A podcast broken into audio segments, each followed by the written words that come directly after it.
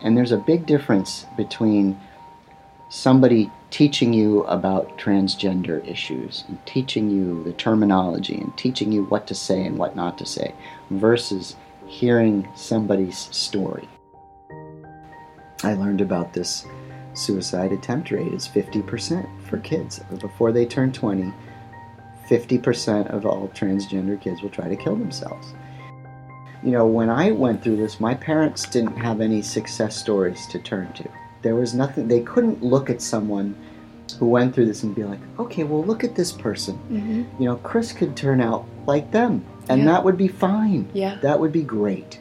Mhm. And I feel that if there are more people like me who share their story, parents will have that, kids will have that, Mm. and they'll they'll see that there is hope.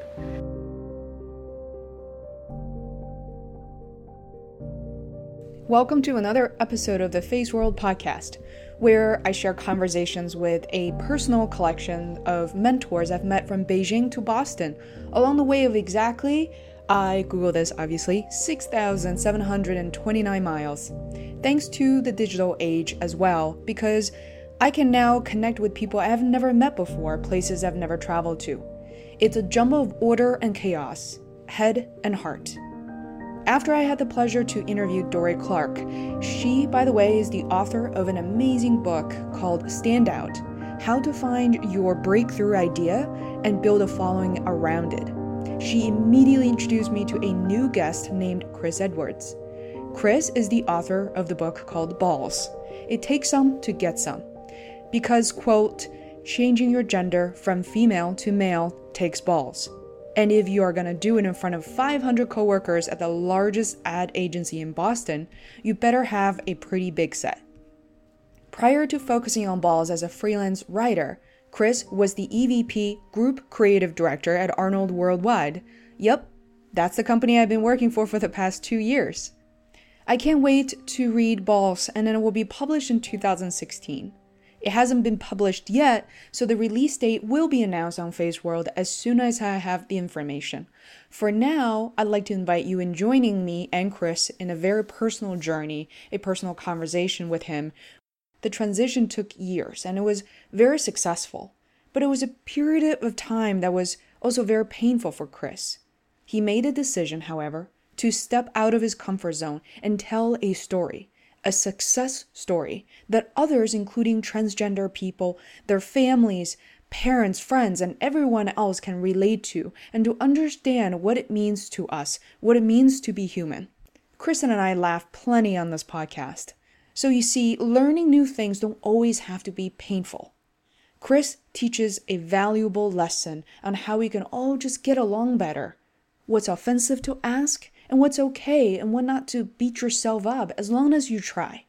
It's an amazing experience for me to connect with such an authentic soul, a beautiful, a generous soul, and a great storyteller who's absolutely engaging to listen to. So if you like this episode, please make sure to visit phaseworld.com and check out my other conversations I've recorded in the past. I created a Phase World podcast starter guide that helps you navigate content that's most relevant and compelling to you. Without further ado, please welcome Chris Edwards.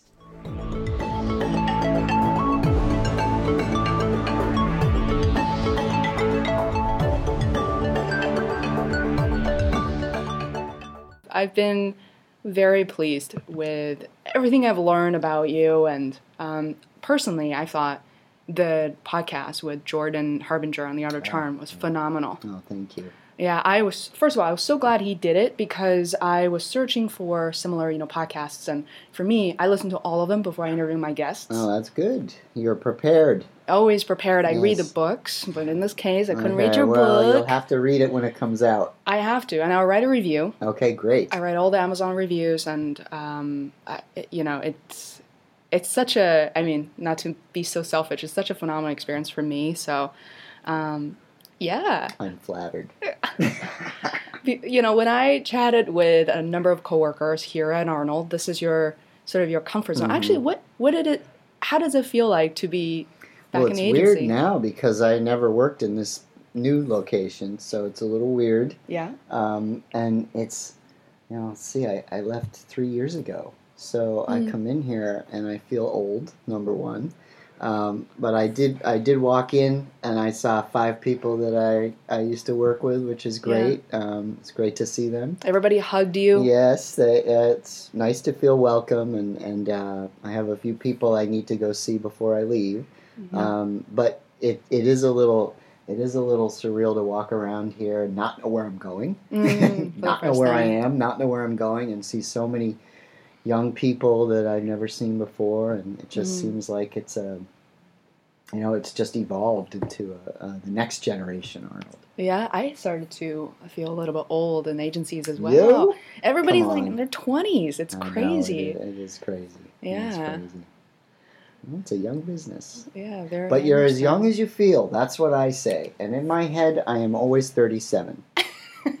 why? Why that number? Why thirty-seven? don't know. 37, it just seems like that was that was a good time in my life and Mm-hmm. I just felt balanced and that was I don't know, that was a good time. And I just kind of Uh-huh. I have in my mindset when someone asks me how old I am, I always have to think cuz I want to say 37, Yeah. but I know that's a lie. So I, I have a feeling that when I release this podcast, a lot of the people from Arnold, people I've worked with in the past, is going to jump right on it. Um, assume they they know you, and they know your story. But I also have a set of audience who have not um, heard from you, have not read your book. So Well, you know, it's funny that you say that because, you know, I was at Arnold so long. mm, um, just over 19 years, almost 20 years. And wow. when I when I first announced, you know, hmm that I was uh, going to be transitioning, of course everybody knew, uh, and for years everybody knew, and my transition took took years. I think a lot of people think it's like a one and done surgery type of thing, but it's not. Mhm. Um, but because the ad industry, the changeover, Mm. people hop around from agency to agency. It's very rare for someone to stay at one place as long as I did. Right. Um, but because of that turnover, especially creatives turnover two to three years, there was a time when a, a long many years when I was here when I didn't know who knew and who didn't know Mm, interesting. and a lot of people didn't know. And I could kind of tell when they didn't know if I sort of made a joke or a reference to it in you know in a in a subtle way, and then people would some people would just be squinting like what like not get the not get the joke or the reference. Uh, and then actually one of my friends um, had said to me, uh, you know, I, I managed the McDonald's account for nine for the last nine years I was here. It's a big account Mhm. and um, a lot of account people, way more than creatives. And um, one of the newer junior account people had said to her supervisor, "Hey, um, I heard a rumor that there's a creative director here who used to be female and changed genders. Is that true?" And our supervisor was like, "Yep." Mhm. She's like, "Well, who is it?" and she said, "It's Chris, the creative director that you work with." Make her And guess. she was she couldn't believe it. You know what I mean? Yeah. So I, I, it's it's funny and it's great because that's all I ever wanted. You know, I never wanted Mhm. my transition to define me. Mhm. Um, which is what is a little bit challenging for me now as I've written this book and I'm trying to get it published and speaking and doing all these things. Um, it is defining me. Mhm. So for the last two years or so, it has been defining me, and it, I got to say, it's been a struggle. It's been a struggle for me. I'm not, I'm not used to that, and it's um, never what I wanted. Mhm. But I feel that it's so important um, to share my story Yeah. right now that I feel like, well, I, I got to take one for the team Yeah. because it's it's kind of like going through this all over again. You know what I mean? Mm-hmm. There were a lot of people who didn't know. I had neighbors who didn't know, Mhm. um, newer friends who didn't know, um, my trainer. You know, Mhm. there were Mhm. there were a People lot of people who didn't know, and then they just have just found out recently. So Recently. yeah, wow. since I started to, um, you know, they you Google me now and it's it's out there. Um, Mhm. You see me on Chronicle. You, you know, I'm I have to be on Facebook. You know, I'm not a big social media person, but I'm trying. Mhm. Uh, so I have to be out there, and, and people are, you know, Mm-hmm. surprised. I I think we, uh, you know, I have younger cousins, and I see the struggles that they have going to private schools, going to college. Yeah. They, it's you. You look at people, the way they dress, the way they speak, the way they handle their clients, and so mm-hmm. forth and so on. It's a sea of sameness, mm-hmm. right? We all, to a certain degree, I look back and I certainly had my years of trying to be the same, mm-hmm. and then all of a sudden I'm here. You know, in this, I was walking down the street with my mom. She's like, uh, these foreigners. I'm like, no, no, no, mom, they're not foreigners.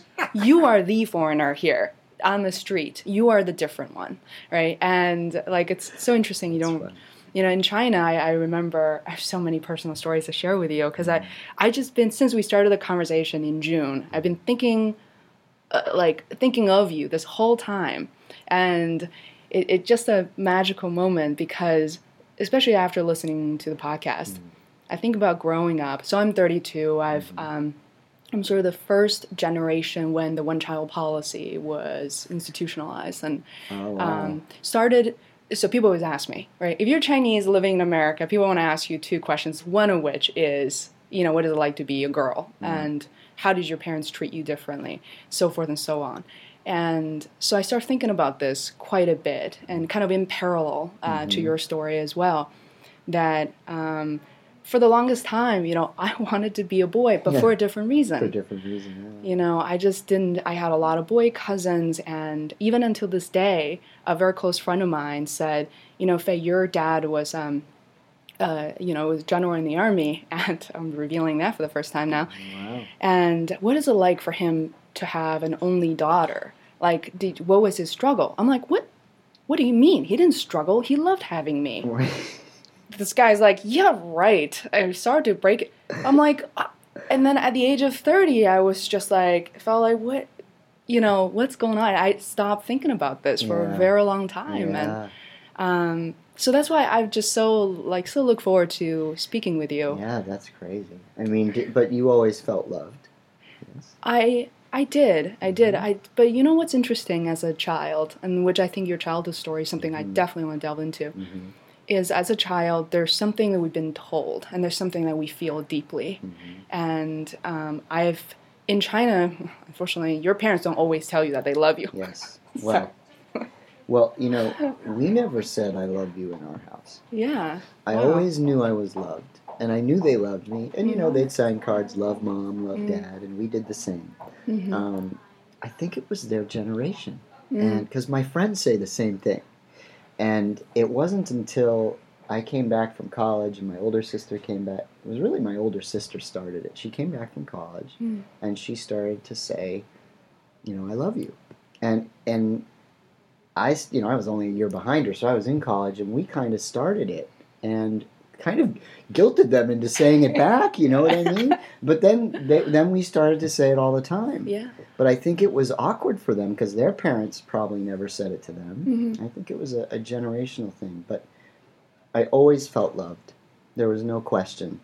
Um, but I just remember being so scared to tell them, even knowing that they loved me. I just, I was like, do they love me enough? Mm. Deal with this and let me be who I am and not be ashamed and deal with the ramifications of me going public with this because, you know, I felt like I would embarrass and humiliate them. And, you know, I knew they loved me as, as their child. And did they love as their daughter? Did they love me enough as their son? You know, what, what was that going to be like? And that was the nervousness. Mm-hmm. And I just didn't know. And looking back on it now, I can't believe I ever questioned Mhm. questioned that. I mean, it's it it really um, you know I get emotional thinking about it. How could I have ever thought that of them? Mm. And just the way that they've supported me and handled this has been just amazing. Mm. And I would not be here today if, if they if I didn't have their love and support. And it's unfortunate because most kids who are transgender do not have that Mm. and it's you know a big part of the reason why the suicide attempt rate is so high. Yeah, I, I was very heartbroken uh, learning that as well. And um, you know, I think that really transitions in, into the question that I wanted to ask. And after listening Yeah. to your other podcast, like, why hasn't that question been asked? And after speaking with Anna Ruth, she's like, well, like, he was able to answer that during the 3% conference, Mhm.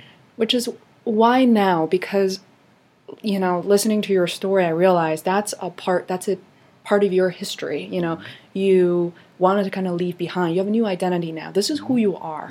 Uh, and all of a sudden, two years ago, you've, you know, basically, you came out and started sharing this story uh, with the public and you talk about the struggles. Like, why, why now? Uh, well, so I, I'd always, I'm not, there are a couple reasons, and uh, one of the reasons is I've always been uh, a person who believes that things happen for a reason. I know, it gives me, gives me, uh, you know, I believe in God, and I, I believe things happen for a reason. There's a higher power, and you know, I gotta say, being transgender is a nightmare. It, it is the worst.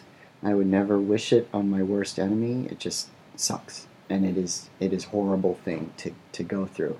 And I always wondered why me?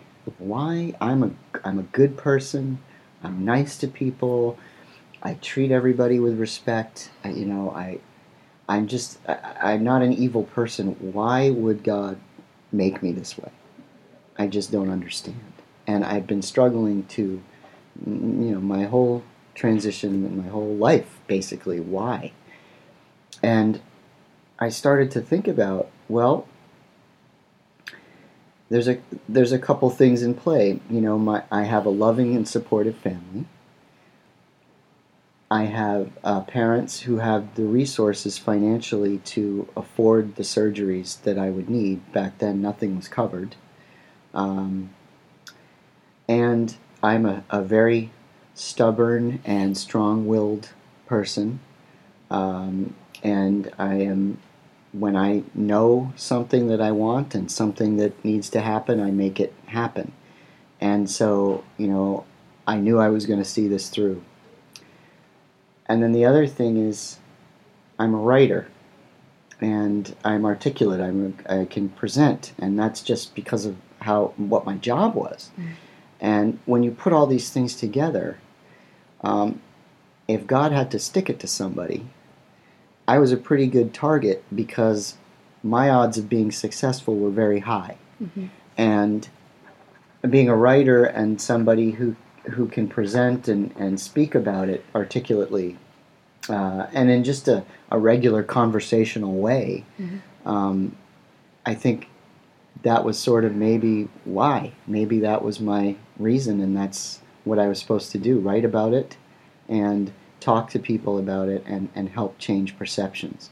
So that was a big reason, and that's sort of what I was thinking about as I decided, you know what, I got to write. I've got to write this book, and if I don't do it now, I'm never going to do it. I tried to do it while I was at Arnold working, and I, I just I was working seventy hour weeks, you know, and mm-hmm. and I, I they were kind enough to let me try to do it part time. So I was working four days a week, and then I was going to do the fifth day writing, and mm-hmm. that just blew up in my face. So there, there was that was never going to happen. Um, So I, I had been here a long time, and I was getting kind of burnt out anyway, and, and I was like, you know what, I just got to do it. I got to do this now, or I'm never going to do it. Um, and at that time, um, I don't know if you remember this. Uh, for people in Massachusetts, they might remember this, but all over the news was uh, Michelle Kosilek, who was um, in prison for murder, uh, and she was uh, a male to female. And she was all over the news because she was going to have gender reassignment and all the taxpayers were going to have to pay for the surgery. Do you remember that? I remember, yeah. It was all over the news, and they were showing images of her that were not the least bit flattering. And again, and this murderer, you know, murderer, murderer, transgender murderer, you know, the pictures of, of her, and it was all that's all what was in the news and what the media was showing. And it just, you know, I was, you know, already, this is what the media does. And I was like, God, you know, can't they just show mm-hmm. people who are quote normal Yeah. who live everyday lives are successful in what their career is and If mm-hmm. you walk down the street, you'd never know in a million years. You know, mm-hmm. that's more the reality. Um, but that's not what you see. And then it's a Caitlyn Jenner story as well. I mean, Yeah, that's well, the that- extreme that of Hollywood. Came, yeah, that that that came later, but so that was when that was three years ago when I started to. I was like, God, you know, I really need to change mm-hmm. the face of this and Yeah. and and try to change perceptions. And then the third reason was, I learned about this suicide attempt rate is fifty percent for kids before they turn twenty. 50% of all transgender kids will try to kill themselves. And, you know, my belief is that it's because they don't have any hope. They're not getting support uh, at home. And, you know, when I went through this, my parents didn't have any success stories to turn to. There was nothing, they couldn't look at someone who went through this and be like, okay, well, look at this person. hmm You know, Chris could turn out like them, and Yeah. that would be fine. Yeah. That would be great. Hmm And I feel that if there are more people like me who share their story, parents will have that, kids will have that, Mm-hmm. and they'll they'll see that there is hope. And if a parent sees their child could turn out, you know, I'm not saying, "Ooh, you got to you everyone wants to turn out like me." I'm not saying that, but I'm saying, you know, this didn't define me. You know, I had a, a very successful career as a creative director, lots of friends, you know, dating, all of that. You can live a full and happy life, and this doesn't have to define you unless you want it to. Um, then maybe parents, when a kid comes out to them, the parent would be more supportive, the kids would have support, and maybe the suicide rate would drop. Mm. So that's a long-winded way of saying why now. But uh, you know, as I did tell you, I was struggling with it because I had put it behind me. It was in my history. I was living my life as a man the way I was meant to be, and this is why you don't see Mhm. many stories like mine out there. I, I see your action, uh, you know, rather differently than what you had just described Mm. a few minutes ago. Because what I see is bravery, you Mm. know, Thank you. and it's like, you know, you, you've had a, a lot of things happen, and you know, nobody could, I, I could, I couldn't possibly tell, you know, or even imagine you, you know, you were Mhm. ever a woman. Like Yeah. it just never even occurred to me. But yet, you're coming out, and you almost become a target, right? You become an icon in a sense, and you become a target to people who are, you know, freaking out because you know, I, I find myself speaking about growth versus fixed mindsets a Mhm, lot lately. mhm. And so, credit, you know, um, to the woman who hopefully I'll have on my podcast in, in the new year. I already Mhm. reached out to her. And, you know, I personally, I find it very difficult to say that. Why are you, if anybody's struggling with this, like, why are you struggling to believe that there are other people different than you are? Mhm. I don't understand why you're struggling. You know, and why do you think Um, that is? Other well, than I think I think anything that's different or anything that challenges the status quo or the way things are or challenge beliefs, Mm.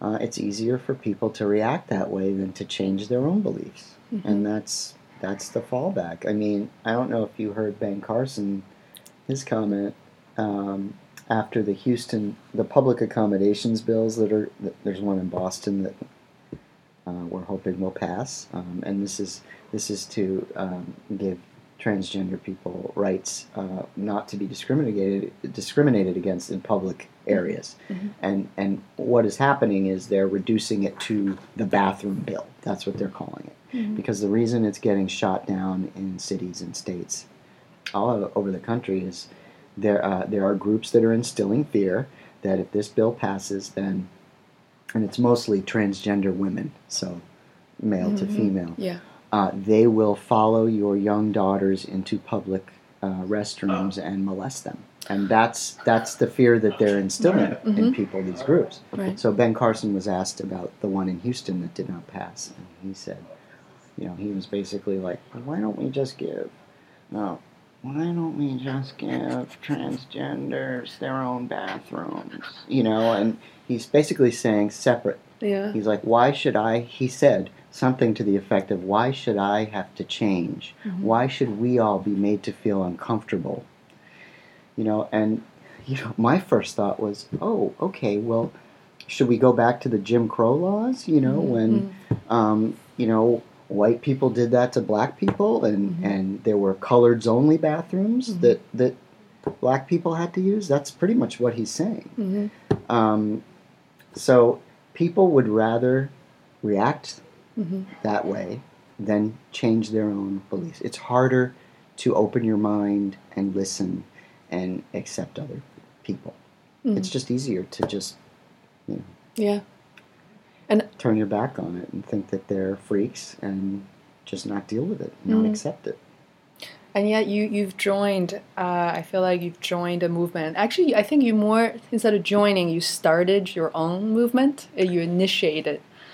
Um, yeah, you know, I get, I get, I get, I, I get hesitant when, when the talk of movements and activists and all of that Mhm. because I'm not an, I'm not an activist and I never want to be, Mhm. and I never want to speak for an entire community. I, I never do that. Mm. Um, my hope is that by sharing my own personal story, it can help people understand better uh, what it's like, and that it isn't a choice, Mm-hmm. and that you know no one would ever choose this path. It's a nightmare. You would never choose it uh, unless you were had no other choice. So um, it is you're born that way, Mhm. and you know at a very early age, for the most part. I knew at four or five, um, and that's all I claim to do. I just I'll tell you my story and hope that people learn from it. Um, every just like no one gay person can Mhm. speak for the whole gay community, or no Mhm. one straight person can, or cis person they call non-transgender people are cis. no one cis person can speak for the entire community. So there are lots of voices to be heard, and, and mine is just one, of them. you know? And, and I find that as I was doing uh, some research uh, for our topics, and uh, obviously some of my listeners challenged me, like, "Are you ready? Are you knowledgeable enough to even conduct the interview?" Yeah. Right. So, and I realized, you know what? There's an opportunity on the table here for me, is to learn more. And um, I've had ex- experience and you know Mhm. um, friends with um, people who are transgender, Mhm. and because of that, I, I feel very appreciative of that experience because, you know, I think there are, unfortunately, it would be great if we just self, we're self starters, but sometimes we are, we need to be triggered to think differently, Right. um, to learn more. And I find more stories for transgender women than transgender men. Yeah. Um, do you think statistically it, it is it is the case, or is that an I I think it's probably even, Oh, you know, true. but it looks that people say that to me uh, Mm. all the time that I think because um, there's a saying Mhm, there's a saying that uh, let's see if I get it right um, for trans uh, for transgender women it's easier to pass in this in the sheets but with trans men it's easier to pass on the streets. Mm, and what that means is the surgery for male to female is much easier than surgery for female to male. It's it's harder to add than it is to subtract. mhm, So um, more, and it's less expensive too. So more male to females are having surgeries, Mhm. and because it's you know less expensive and it's an easier procedure, and there have been more of them done, mhm. it's more um, established that Hmm. that procedure. For um, female to male, less are having the surgeries, and it, because it's easier to pass, you Mhm. know, I have I have air quotes going to Mhm. pass on Mhm. the streets. You might not know, but if if if um, there are trans women who have transitioned later in life, it's a lot. Um, it's a lot harder to pass, Mm. uh, and that's why this whole Caitlyn Jenner thing. There's a lot of backlash because she's had so many feminization procedures Yeah, on her face. she was older when this happened. Yes, but Mhm. um, you know, a lot of so when I say the surgery for for male to female is easier, I'm talking about the genital Yeah. surgery. Um, there are lots of other procedures that, like Caitlyn did, to make herself look more feminine and, and demasculize Facial. her face. And what what other trans women are saying who can't afford those procedures and maybe don't even want to go through them. It's painful and it's it's a scary thing, but they're saying that it's creating a um, beauty standard now that you have to fit into I see. and so it's it's hard you know it's like why can't people just look how they look and, and be accepted but what what they're saying is now you know with Caitlyn and, and other Mm. trans people who look like you'd never know in a million years and they've had these procedures that's Mm. now the ideal standard that all trans people have to have to get to That I never thought about that Yeah. before, and there are Um, models now that Andreja Pajic, uh, Gina Rosero, I mean, they are beautiful women, and you know they're trans women. They're beautiful women, and um, you know when you start transitioning earlier Mhm. during, you know, ideally you would start before puberty, and then you'd never have the puberty of the gender that you are not. Mhm. You know, you wouldn't have that physical puberty. Um, they're doing that now. They have hormone blockers that can make that happen. And then, so for me, you know, if I had had that, I would have been taller. I would never have had breasts to have to remove them. Mhm. You know what I mean? Like you, there are certain things you're still going to have to take care of surgically if you choose to, Mhm. but you you bit your build and your you know for for for boys who who are going to transition to female, they wouldn't have an Adam's apple. They wouldn't build the muscular skeletal uh, of a man. So there's a lot of, of differences, and that's why you know there's a controversy now. The doctors are saying trans uh, kids should be starting this now to give themselves a better outcome. outcome. Yeah. And uh, other people are saying they're too young to know, and how, you know how do you know? And Mm-hmm. are they do, do can they um, do they have the emotional Strength. strength to do to do it at that age? You know, like I, I don't. Know those are good I questions. can't answer those questions. It's up to every person individually. And I, uh, yeah, those are, I think, really interesting explorations because in order for the transition to happen, you do need a support network, meaning the doctors, you know, maybe the 1 800 number to call, and then also just just meetups, just gr- groups of people you can relate to. Yeah, well, I'm, I'm talking too. Like, you know, yes, I would have preferred that because I could have, you know, Yeah. could have been taller. You know, I could have had, you know, a Mhm. body that seemed more masculine, and I and I wouldn't have had to undergo uh, the same surgeries that I've had. But um, would I have? Been, I mean, back then at my age, you know, back then, forget it. Like no one would have accepted it. I would have been. I, I don't know what my life would have turned out like. Mhm. And now I look at kids, and kids seem to be so much more accepting of differences. But I'm there's still bullying. Mhm. So if you were to go through that, you know, at that age, I don't know. I don't know what it would be like, and you know how how my childhood would have been. You know, if I was bullied and ostracized and and that. But you know, I look at my nieces, uh, at their age. You know, they're they're now twelve and uh, 10 Mhm. and when I told them Mm. they were um, I think they were they were nine and yeah it was I think they were ten and eight. Wow, what was how like? old they were, and they had no idea, Mm. and so they knew me as their Uncle Steiny, and I was their time? uncle, and they didn't know. Yeah, how do they react? How do they respond to that? They um,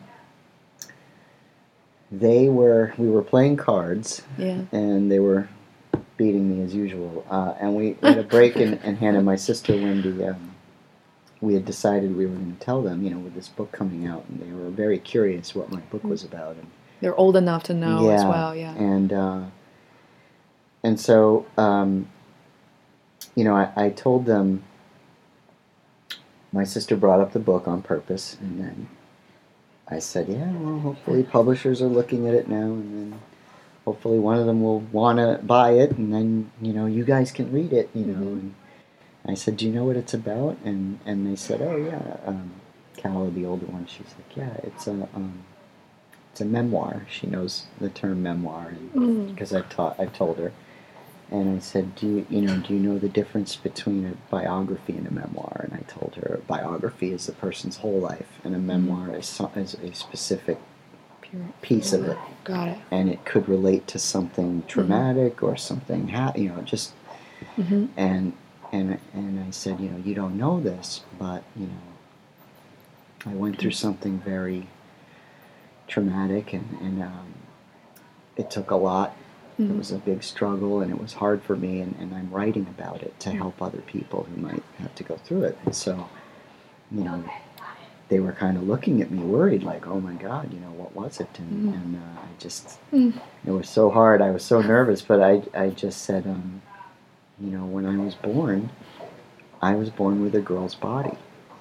I didn't want to say I was born a girl. Um, I wanted to be clear that Yeah. it was it was I was always a boy to me, Mhm. and it was just this body. And they, you know, they were very surprised. I mean, they their eyes like widened, Mm. And I just talked about how I didn't understand um, why everyone thought I was a girl, and why did I have this body when I knew I was a boy, and t- you know, told them a little bit about it, and, but spoke in very plain terms, very Mm. simple Mm-hmm. very very simple um, and so we had a long conversation about it they didn't ask any questions which i thought they would Mm-hmm. uh, and they just kind of like sat there and nodded and i said well are you surprised and they were like yeah you know and, and i said do you have any questions you want to ask me you know you might not have any now but any time and Mm. they didn't have any questions and then you know then Wendy said to me, "Why didn't they ask him?" I thought for sure. I'm like, I don't, Mhm. they'll probably ask you, not me. Mhm. So that night she put them to bed. She came down. They didn't ask me any questions. Oh, no. The next day, they didn't ask any questions. Mm. Uh, and we were at the beach uh, the next day, and you know I didn't have a shirt on, and I'm standing there, and I did catch Ava taking a closer look at my chest than she maybe normally would have, and I caught her, and she looked away real quick. And then the next day, Calla said to me, um, or Wendy said to me, Calla has a question for you. And I said, Oh, okay. You know, what is it, Cal? And she goes, Am I going to be in the book? You know, that was her one question. That's awesome. And then, and then three weeks later, Wendy called me, and she's like, "So Stein, I got to tell you the story. You know, it's been three weeks. They have not brought it up. Have not asked us one thing. So Mike and I are sitting at the table with the girls, and she's like, "Finally, I brought it up. I couldn't take it." And I'm like, "So guys, Uncle Steiny's news. Do you know?" Do you want to talk about it? Do you have any questions? You know, and Ava, the younger one, she goes, rolls her eyes, and she goes, "Oh, we get it, mom." You know what I mean? And they had Yeah. seen it on TV. They saw uh, an episode of The Boss. What's that? The Undercover Boss. yeah, yeah. There was an episode with a transgender employee, and they had seen it. whatever, They knew. That's not a big and they deal. Don't care. It's almost like breaking breaking out like what sex is. The parents like let's sit you down. Like Yeah. it- the kids is like that's not necessary. So they Yeah. were they were amazing, and it's not. And I was worried our relationship was going to change, and it really has not changed one bit. Mm. I I'm not surprised about the ending, but I'm so glad you shared that story because, you know, for for the person who needs to initiate a conversation, I can just imagine Yeah. just the amount of um, sort of the dynamics and the emotions that that go through. Not easy. Yeah. But when I was listening to Dear Sugar the other day about um, was you know one of the brothers is gay and he was bringing his partner to the party, and the parents were really worried uh, like how the kids are going to react, and that was a whole conversation. Right. The parents even wrote a story to Dear Sugar, and and basically Dear Sugar is like, first of all, what is wrong with with adults? Like. They're, the kids are not even computing. Right. They're not relating in that way, Right. and it's because it's us. You know, we're putting all that all those filters. and that's why I think the sooner kids know before they have those pre, you know, before adults instill those. Prejudices or or opinions on them. You Mm-hmm. know, they're so pure at that age. They just they are accepting of differences, and their generation is going to be the one that eradicates the prejudice. Yeah, yeah. Who knows? Maybe Yeah. I, I have a feeling there's so many. The the past hundred years, especially the past fifty years, Hmm. Uh, so interesting. I'm so intrigued by. I'm I'm not really a student of history, or I'm not necessarily good at it. It's a subject I was just frowned upon. I was like, uh, in China, too many, too many years of history, you know. And um, but I find it to be so fascinating to witness, you know, the simple phenomenon of, of people wanting to keep age off for the rest of their entire life, you know, and versus now, like we're all trying to do something different. Mm-hmm. We're doing podcasting, we're writing a book. And that, imagine doing that even 20, 30 years ago. know. People think that you're crazy. Know? Uh, like you're setting up the, the, that's not a good example for people to learn from you. I mean, um, so, but things are changing now. And I, you know, I, I feel the same way of, to a certain degree, coming to America uh, when I was 16 uh, in the year of 2000.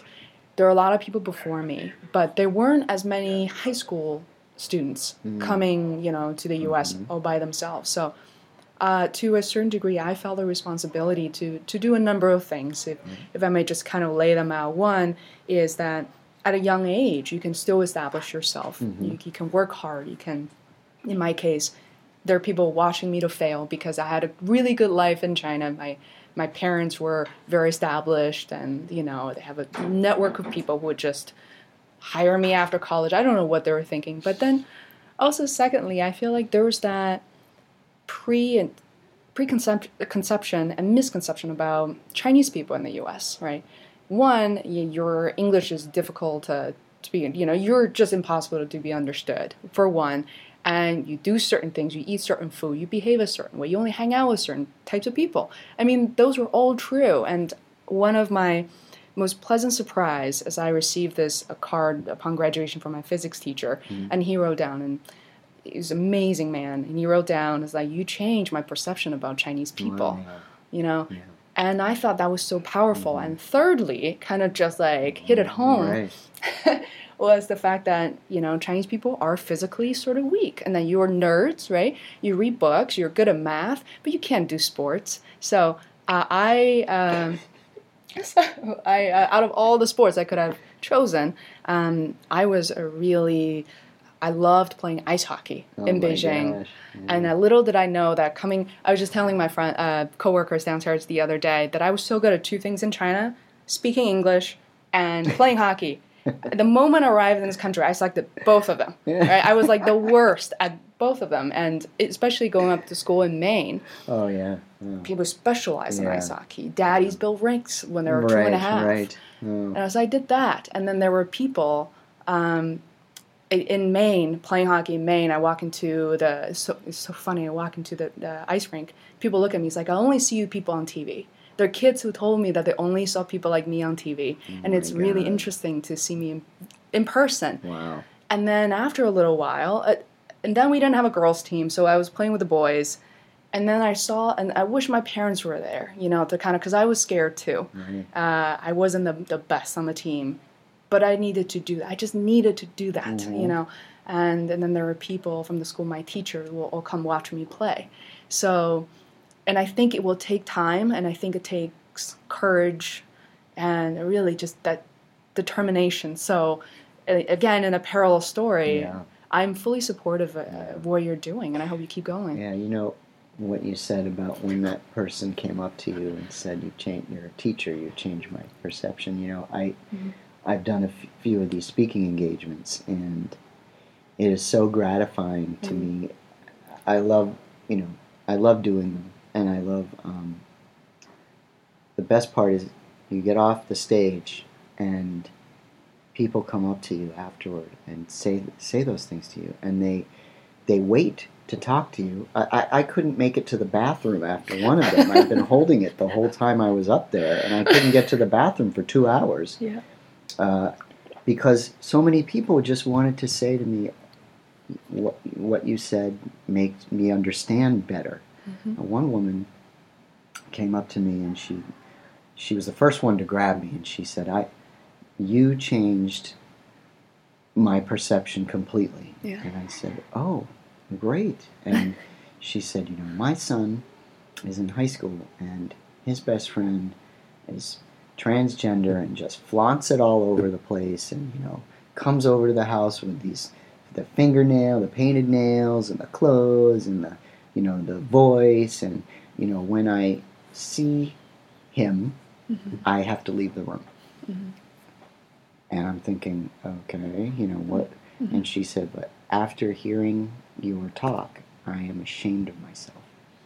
Wow. And the next time he comes to the house, I'm going to give him a big hug.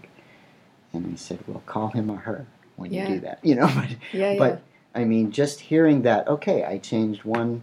There's one person, you know, and if I can just keep, if if my story can help people understand and, and get them to be more accepting, then that's great. And it just affirms that I'm doing the right thing and that by writing this book, it is going to help. Because sometimes, you know, when you're you Mhm. write the book and yeah, it's your own story and yeah, you think it's interesting, but what do other, do other people think it's interesting? I don't know. Mhm. Um, and the first speaking engagement I did for the ad club here to seven over seven hundred people, that moment for me uh, confirmed that I was doing the right thing.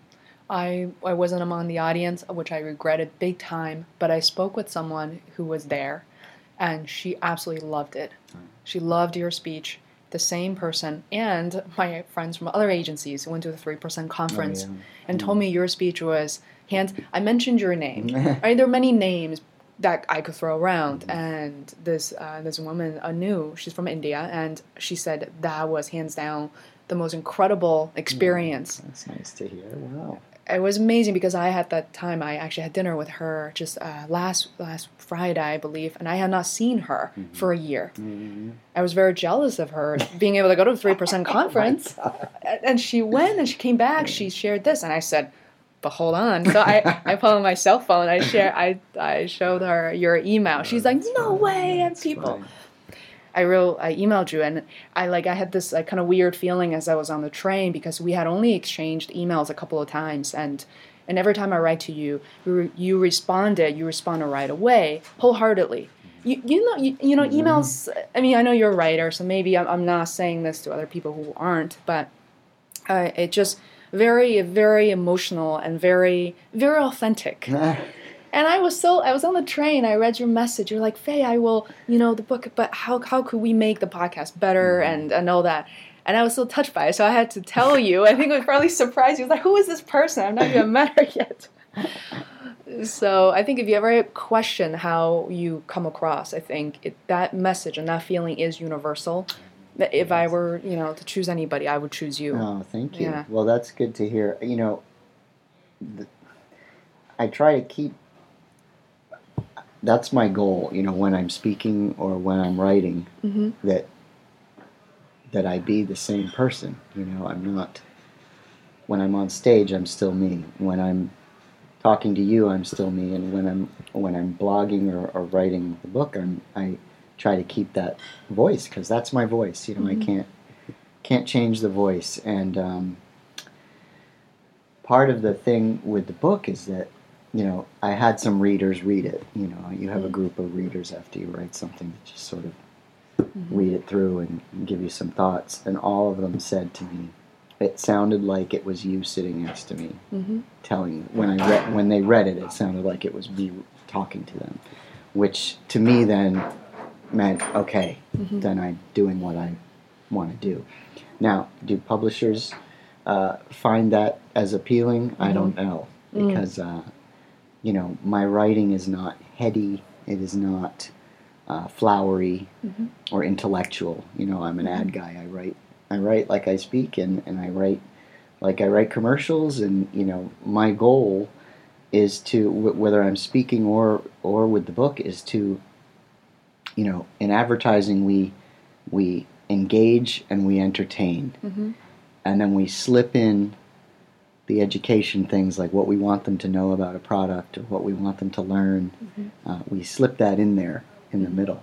Hmm and the goal is that they're entertained and engaged by the commercial or the whatever the piece of advertising is that then they will learn. Hmm um, if you just start throwing facts at people, they're not going to pay attention to it. So that's sort of how I, you know, that's the important thing. Mhm. Um, and there's a big difference between somebody teaching you about transgender issues and teaching you the terminology and teaching you what to say and what not to say versus hearing somebody's story. Mm-hmm. Very big difference. I would love to see you self publish your book. Um, well, I'll be making a decision soon, uh, Yeah. and I've I've already. Um, if the self publishing happens, uh, it will happen. But I also have an offer from a publisher I'm Mm. I'm considering now, and I will be still waiting to hear from others. But um, by the end of this month, I hope uh, uh, I will have all the information in, and and uh, if I go with the offer I have now on the table, the book will be out uh, in July. Oh wow! It takes a while to do, to do it, uh, Yeah. but they have a process they go through. Of course, they have editors. you know, they- right? And self-publishing, if I I could just put it on Amazon, that's one that's one way to do it. But that I, I really wanted a distribution network. Yeah. Uh, so I don't know. I'm still weighing all the options right now, but I have to make a decision because I am not a patient person, and this has been a very long process for me. It's been a long process, and I was not expecting it to, um, you know, take this long. Yeah. Well, well. Yeah. I know it's it's totally for a different podcast, but I'm so Yeah. glad I, I brought up James Altucher, who Yes, yeah, who's gonna be he's someone I'm confirming to podcast with me as well. that's great. Yeah, and then I got to text him actually. Oh yeah, yeah, I'm going to. Now Please do. I have the four digits. yeah. what kind of producer is me sending a nine-digit phone number? That was pretty funny. Uh, he's he's had. Oh, I also want to mention that James has a Thursday afternoon, I think 3 p.m. Eastern Standard Time, a Twitter chat. So he's actively responding oh, he to. responds. Oh, that's great. Yeah. So I will send you Yes, the information. for sure. Um, but before, I feel like We haven't even gotten to all your other questions. I know what are some of the. I don't know. I always feel this way. I always prepare. Yeah. And then, but I almost never look at the questions again Yeah. because you've taken me to so many. Well, we knew that would happen. Yeah, ex- just kind of go around. Yeah. Um, well, one of the questions I think maybe you have already gotten there. and We'll double check. Uh, one of my favorite questions is what are some of the questions that you wish people would ask you, but haven't yet? You know, I feel like some of the questions may be more generic, but um, that I wish people would ask me. Um, it's funny. People ask me questions all the time. Mm. So I've been asked pretty much everything.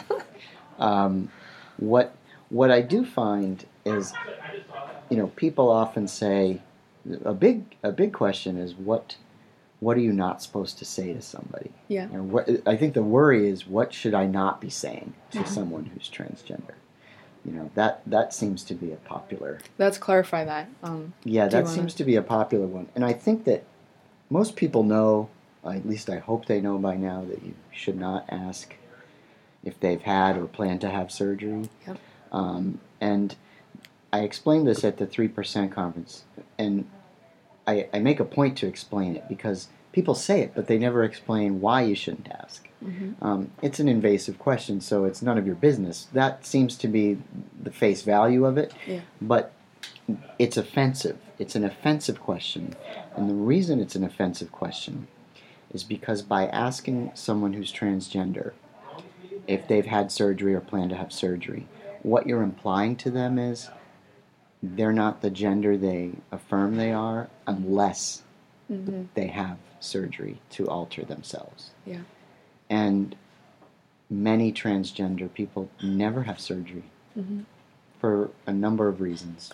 You you can never know what what someone's what's going on in their head or what their reasons are, and there are plenty, believe me, Mhm. why you wouldn't. Mhm. Um, so by saying that, it, you're implying that well, it's not legit until you have the surgery and change Mhm. your body to It's match not true. Yeah. and that's that's not true. Mhm. Um, I I also clarify that you know there's a difference between being offensive and being unintentionally hurtful, and I get it takes a lot to offend me, and um, there was there was one incident which I'll tell you about which was very offensive.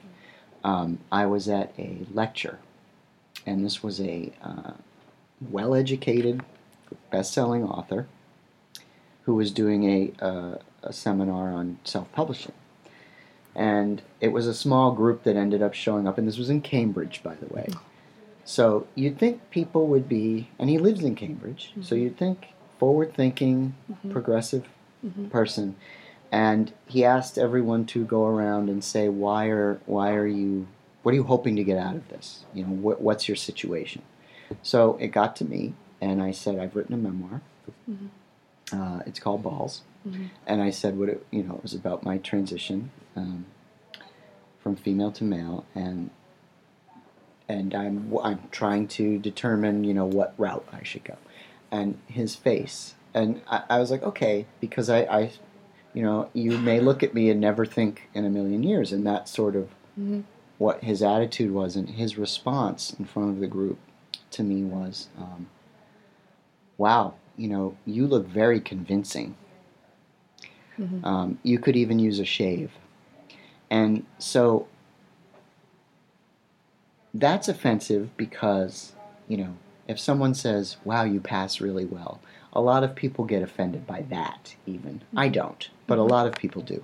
But when someone says, you look convincing, Mhm. that is an overt way of saying you're trying to fool people. Mhm. You know, you're really not, but you're trying to, you're, you're, you got a good act going on. Mhm. Uh, and so that, that to me was offensive because it was so overt and it was in front of Public people all you don't these people. know. Yeah. And then he um, kept making jokes about it mm, it was throughout. awkward. The, the next, the, the woman sitting next to me, it was her turn, and she she said he said, "Okay, and what's your name?" And she said her name, and he goes, "And have you always been a woman?" You know, it was like one thing after another with this guy, and I almost walked out. And then Oh. finally, I'm like, you know what? I need to see how far is he really going to go with this. Yeah. And he took it for the whole hour oh my god. the whole hour. And Ah. then I left, and then his email address was in one of the things he gave us. Yeah. And I sent him a very long email and made it a teachable moment for him. Did he respond? Uh, he did respond, Mhm. and I said I, you know, I, I laid out every comment he made and why it was offensive, and Mm-hmm. and that he was very lucky it was me sitting there and not somebody else um, who might have punched him in the face Mm-hmm. or, you know, blasted him Mhm. online and really humiliated him. I Mhm. blogged about it on the Huffington Post, but I didn't use his name or anything like that. Someone else might have just done it. Yeah. Um, and he apologized right away and he said, I'd like to call you Mhm. if, if I may and, and apologize to you in person. And I said, That's not necessary, but Mhm. you know, I appreciate it. I accept your apology. So that to me is offensive. Mhm.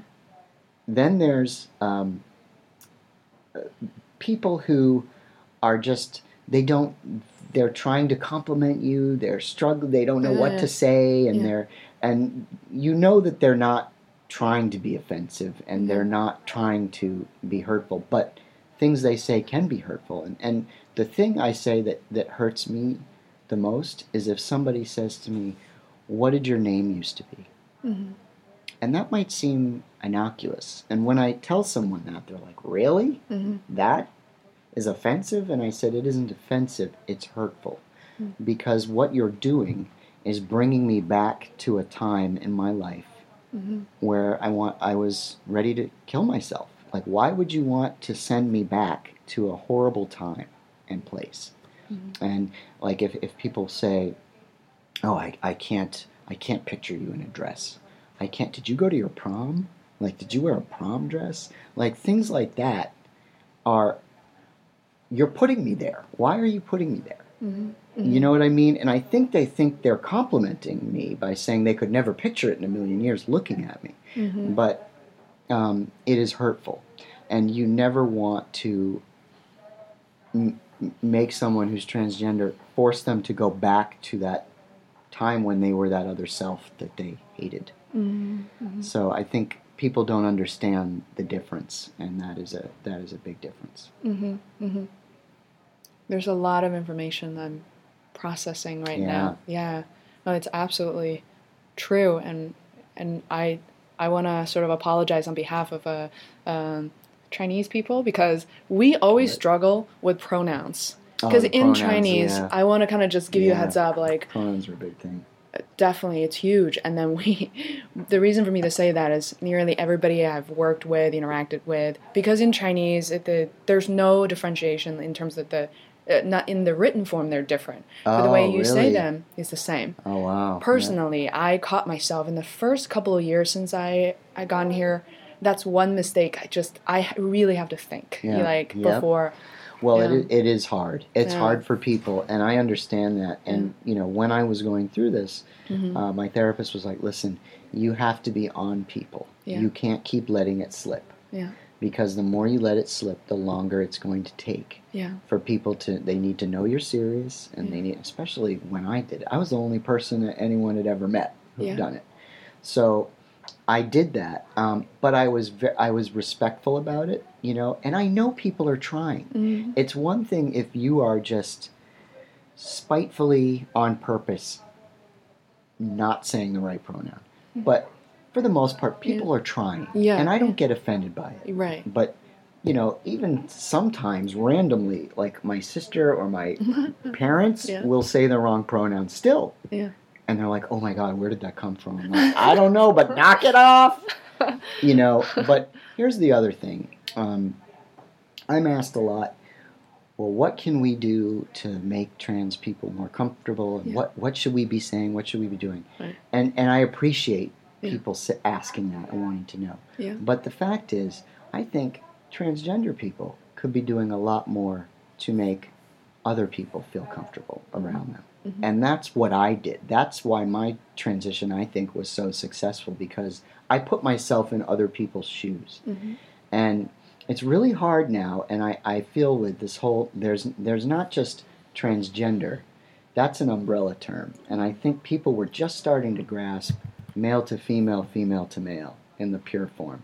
Now it's gender non-conforming, and that's the big thing now where you're on a scale, you know, you're gender fluid. You may feel feminine one day or masculine another day, and you might want to be called this pronoun on one day and this pronoun on another day. And it's really hard for people to be like, "What?" You know, Mhm. it's it's a struggle for a lot of people to comprehend this and, and understand it. And a lot of the younger generation now that are coming out in this way just are really upset if you don't jump on that bandwagon right away and get those pronouns right or they they want to be called they you know the plural pronoun. And it's really hard for people to adjust. A Yeah. friend of mine is a, um, a uh, teacher and therapist and is, is trying and is really conscious really conscientious about it and always asks me for advice and you know she slips up one time and she's she's like oh my god i felt horrible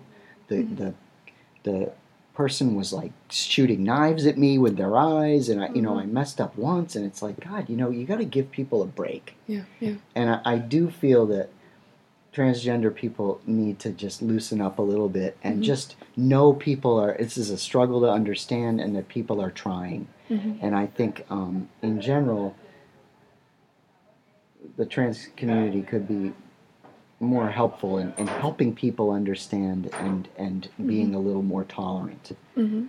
you know we're asking everyone else to be tolerant and we need to be tolerant back Mhm. Yeah. It's definitely it goes two ways. you know and you can tell you can tell when someone's purposely Mhm. not getting it right just to Mm. just to spite you and then you can tell when someone slips up and, and is trying Yeah. and you've got to distinguish and, Mhm. and base your reactions according to that hmm And I think, like everything else, the more opportunities and exposures that Mhm. we we can just hang out like people, you Yeah. know. I think you know instead of saying uh, transgender people can only hang out with each other, I'm sure there are stories and things that um, yeah it's it's funny you know a lot Yeah. of people ask me do you, do you have a lot of transgender friends and to be honest i don't Yeah. you know i i know a few people mhm, my closest friends are not transgender Mhm. and it doesn't matter to me it's Right. like i'm friends with the person because of who they are yeah, yeah, exactly. you know it isn't oh i need to only be around trans you know trans people i, I mean Yeah, hey it's like it's who the person is yeah, if yeah. they happen to be trans great if they're Yeah. not fine doesn't matter It's funny. People ask me like, "Are most of your friends Chinese?" Yeah. Actually, I mean, because you haven't noticed, it's actually much easier to make friends with Americans, and uh, you know they're not as as large of a supply. Then and then now because I, it's so interesting because when you um, witness like people are a little bit older, like in their say in their twenties to come to a new country, they tend to be slightly more nervous or it takes longer to adapt and they tend to hang out with people of their own kind and for a little while anyway. Right. um, for me i had no chance. I was 16 years old. I was in the middle of maine in a town with no more than 20000 people so I, I had to make a choice. Uh, you know that was my own choice to be able to learn english a little more quickly and and all of that. And now I, i'm seeing the reverse effect of well, now i actually i s- sort of I say hi, where I, I purposely make friends with um, uh, people in the office who are Chinese, as well as everybody else, because there's something new I can learn from them. That by not having uh, come to this country at such a young age, I feel like there's sort of that gap in my own Yep. knowledge. You know, not having gone through college, there are new words I'm learning every day when I talk to them. Mm-hmm. So yeah, I think it's really about.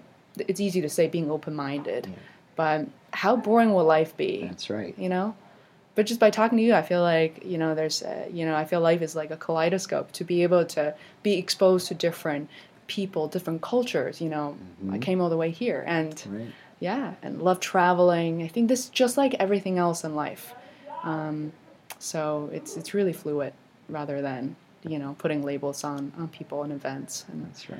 yeah. You know what? What Kevin Costner is so funny. I have not referenced him in like twenty years, but but because of this podcast, he said he talked. It is so interesting. If you have time, I will listen to it. Um, he talks about to canceling out the noise in your own head. Uh, that's a decision that you have to make, and from that point on, that's the only way for you to be happy. Uh, is when you can make yourself happy. So I thought it was really powerful uh, in a way that because there's like I still hear you know I meditate at night and I only follow certain people whether it's podcasting or mm-hmm. you know I interview. Everybody who has so far been on my podcast are my personal collection of mentors. Hmm. And I feel like to me the journey is about sharing my fortune being being a woman being an Asian woman being you know having been living here as, as a teenager and gone through a lot of mm-hmm. hardships. Uh, you know going from contemplating this uh, you know having a podcast for years and think that nobody will ever hear this nobody cares at all like i'm a minority i, I had all these thoughts and all of a sudden after i interviewed um, Dorie Clark Dorie. Dorie i just adore I her, her. She's the best. i just want to carry her like on my person. Now, how did Yeah. you how did you meet her? so i read her book stand out Find out, yeah. but actually she was then I you know like you don't really you don't remember people's names. Like oh that was a great book and I read all her like Harvard Business Review and all these things. But it was from Stephen Shapiro who was on an earlier episode of my podcast. Who's also like the National Speakers Association. He's ama- he's amazing. So so um, he introduced me to her. And on my podcast with Dorie she's like I'm on it you have to talk to Chris Edwards. Oh, yeah yeah, she's so sweet. She's like, yeah. And then, of course, uh, and I come to work. They're like, wait, we all know who who Chris Edwards is. I'm like, what? What's going on? So, Yeah, she is. She has always. I met her at a conference, uh, the Grub Street conference, hmm and uh, like she invited me to her house for dinner with friends. Like the next day, I'm like, yeah, all right, I'll go. Uh, great, she's the greatest person, and She's she's, so always tried. cute. She's tried to help me. She tweets. She's quoted me in some of her articles, and she's always tweeting it out, trying to help me. That's gonna be uh, the two her. of us She's going so crazy great. for you now. She's so great. Yeah. Yeah. I mean, and just like hearing from you, I was like, wow. Okay, yeah. Like I, I, I'm like, I can't believe she even wants to talk. I, I don't. I I, I'm like, Yeah. yeah, I'll do it. I, I can't believe that you even want to. yeah. Like, why me? Okay, sure. You know, it just. I'm, I'm still continually surprised when, Mm. when people, uh, you know, value the story enough to to and I'm pleasantly surprised. It Mhm. make, does make me feel like it's worth telling and that Mm. writing the book was the right decision. There's I- no question about that now.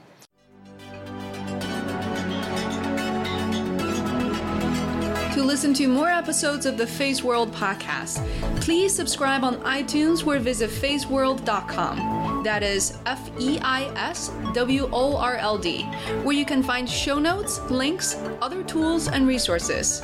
You can also follow me on Twitter at Feisworld. Until next time, thanks for listening.